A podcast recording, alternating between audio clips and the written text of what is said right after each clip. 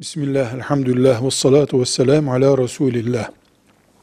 Namaz kılarken sağa sola hareket edilmez şüphesiz. Namaz ciddiyet ister.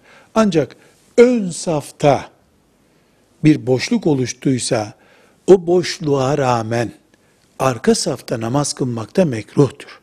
Dolayısıyla ön safa bir adım, iki adım, üç adım yürünebilir namazda. Hiç bozmadan namazı, bir hareket olmadan ön safa doğru gidilir ve devam edilir.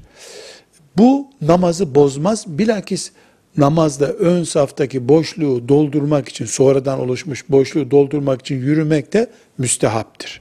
Velhamdülillahi Rabbil Alemin.